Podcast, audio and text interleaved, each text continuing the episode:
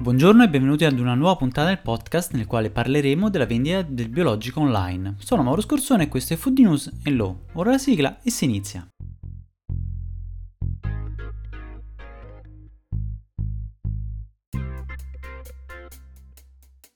Si è appena concluso il Sana del 2019 ed i dati relativi al settore biologico continuano a sorprendere.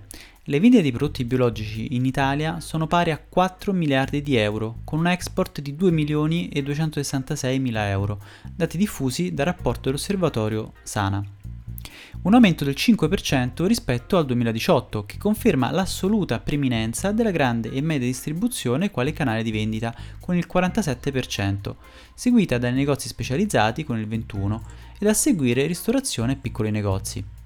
Il canale della GDO ha creduto nel biologico ed infatti i dati sull'evoluzione lasciano poco alla riflessione. Dal 2014 al 2019 hanno avuto un incremento dell'80%.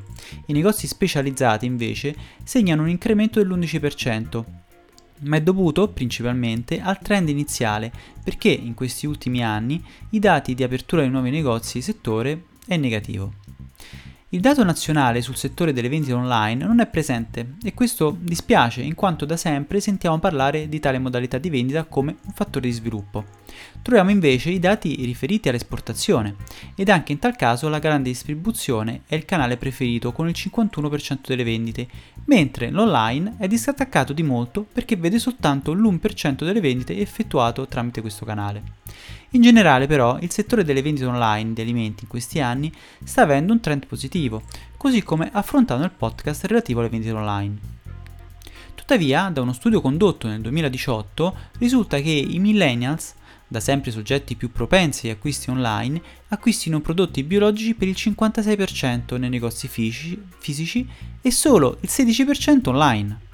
Questo potrebbe rappresentare un aspetto importante da dover valutare quando dobbiamo decidere su quale canale di vendita orientare le proprie energie, principalmente perché i millennials sono coloro i quali sono nati con internet e con la possibilità di effettuare gli acquisti online e pertanto abituati ad utilizzare tali modalità di acquisto. Tornando però agli aspetti che più interessano il podcast, vorrei introdurvi agli obblighi che interessano chi vuole avviare un business in tale settore, nel settore biologico. Il regolamento attualmente vigente, anche se vedrà l'abrogazione il 31 dicembre 2020, il regolamento 834 del 2007, prevede che gli Stati membri istituiscano un sistema di controllo e designino una o più autorità competenti responsabili dei controlli relativi alla certificazione dei prodotti biologici. Tali controlli dovranno essere condotti in tutte le fasi della produzione, preparazione e distribuzione. Questo si traduce in una verifica partendo dalla produzione primaria di un prodotto biologico fino al magazzinaggio, alla trasformazione, al trasporto, alla vendita o fornitura al consumatore finale inclusi. Questo rappresenta una garanzia per il consumatore e crea anche quel clima di fiducia nei prodotti etichettati come biologici che favorisce la diffusione e lo sviluppo del settore. L'adesione al sistema dei controlli è la condizione sine qua non per poter commercializzare un alimento biologico e vi sono obbligati tutti gli operatori che producono, preparano, immagazzinano o importano da un paese terzo o che mettono tali prodotti sul mercato. Dovranno notificare la loro attività all'autorità competente riconosciuta in Italia ed ovviamente assoggettare l'impresa a tale sistema di controlli. Il Ministero delle Politiche Agricole, Alimentari e Forestali e del Turismo ha pubblicato il 19 marzo l'elenco degli organismi di controllo autorizzati per le produzioni biologiche e attualmente sono nello specifico 17. L'azienda dovrà possedere, prima di assoggettarsi al controllo di uno dei 17 organismi di certificazione, un fascicolo aziendale da redigere presso i CA, i centri di assistenza agricola, regionalmente competenti. La procedura non ammette deroghe, se non in un caso specifico previsto nel regolamento. Gli Stati membri possono esentare gli operatori che vendono prodotti direttamente al consumatore o all'utilizzatore finale, a condizione che non li producano, non li preparino, li magazzinino solo in connessione con il punto vendita o non li importino da un paese terzo o non abbiano subappaltato tale attività a terzi.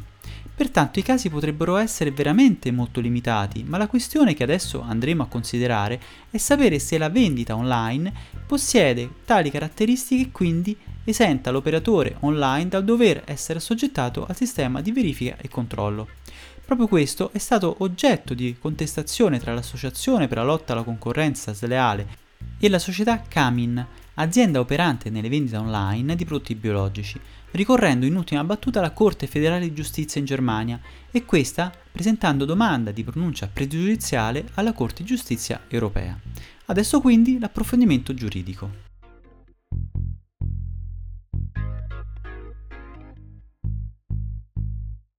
La Corte tedesca, richiamando la deroga prevista nel regolamento, chiede quindi alla Corte europea di conoscere la giusta interpretazione di cosa si intenda per vendita diretta al consumatore e se per configurarsi tale tipologia di commercio occorra che la vendita avvenga in presenza contemporaneamente del personale addetto alla vendita e il consumatore o se invece questa debba avvenire senza intermediazione di terzi.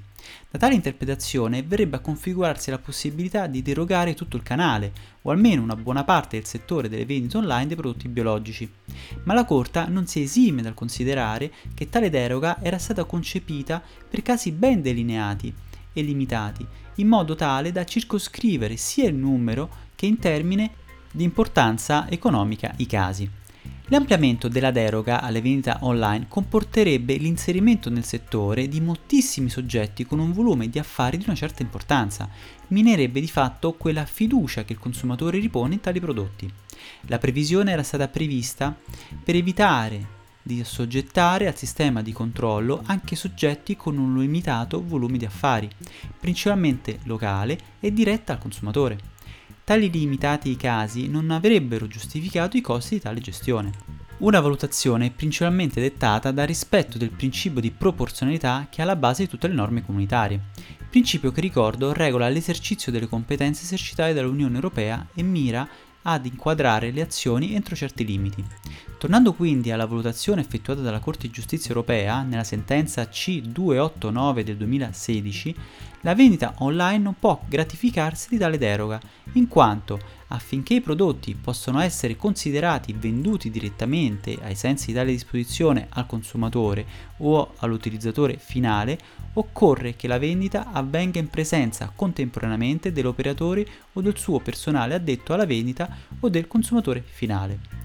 Con questa notizia ho concluso, ci risentiamo con un altro argomento nel prossimo podcast. Se questo podcast ti è piaciuto, ti chiedo di mettere un commento positivo, un like sulle varie applicazioni che usi per ascoltarmi o di mandarmi un messaggio, anche per critiche, vocale o scritto tramite WhatsApp al numero 328 62 04 032.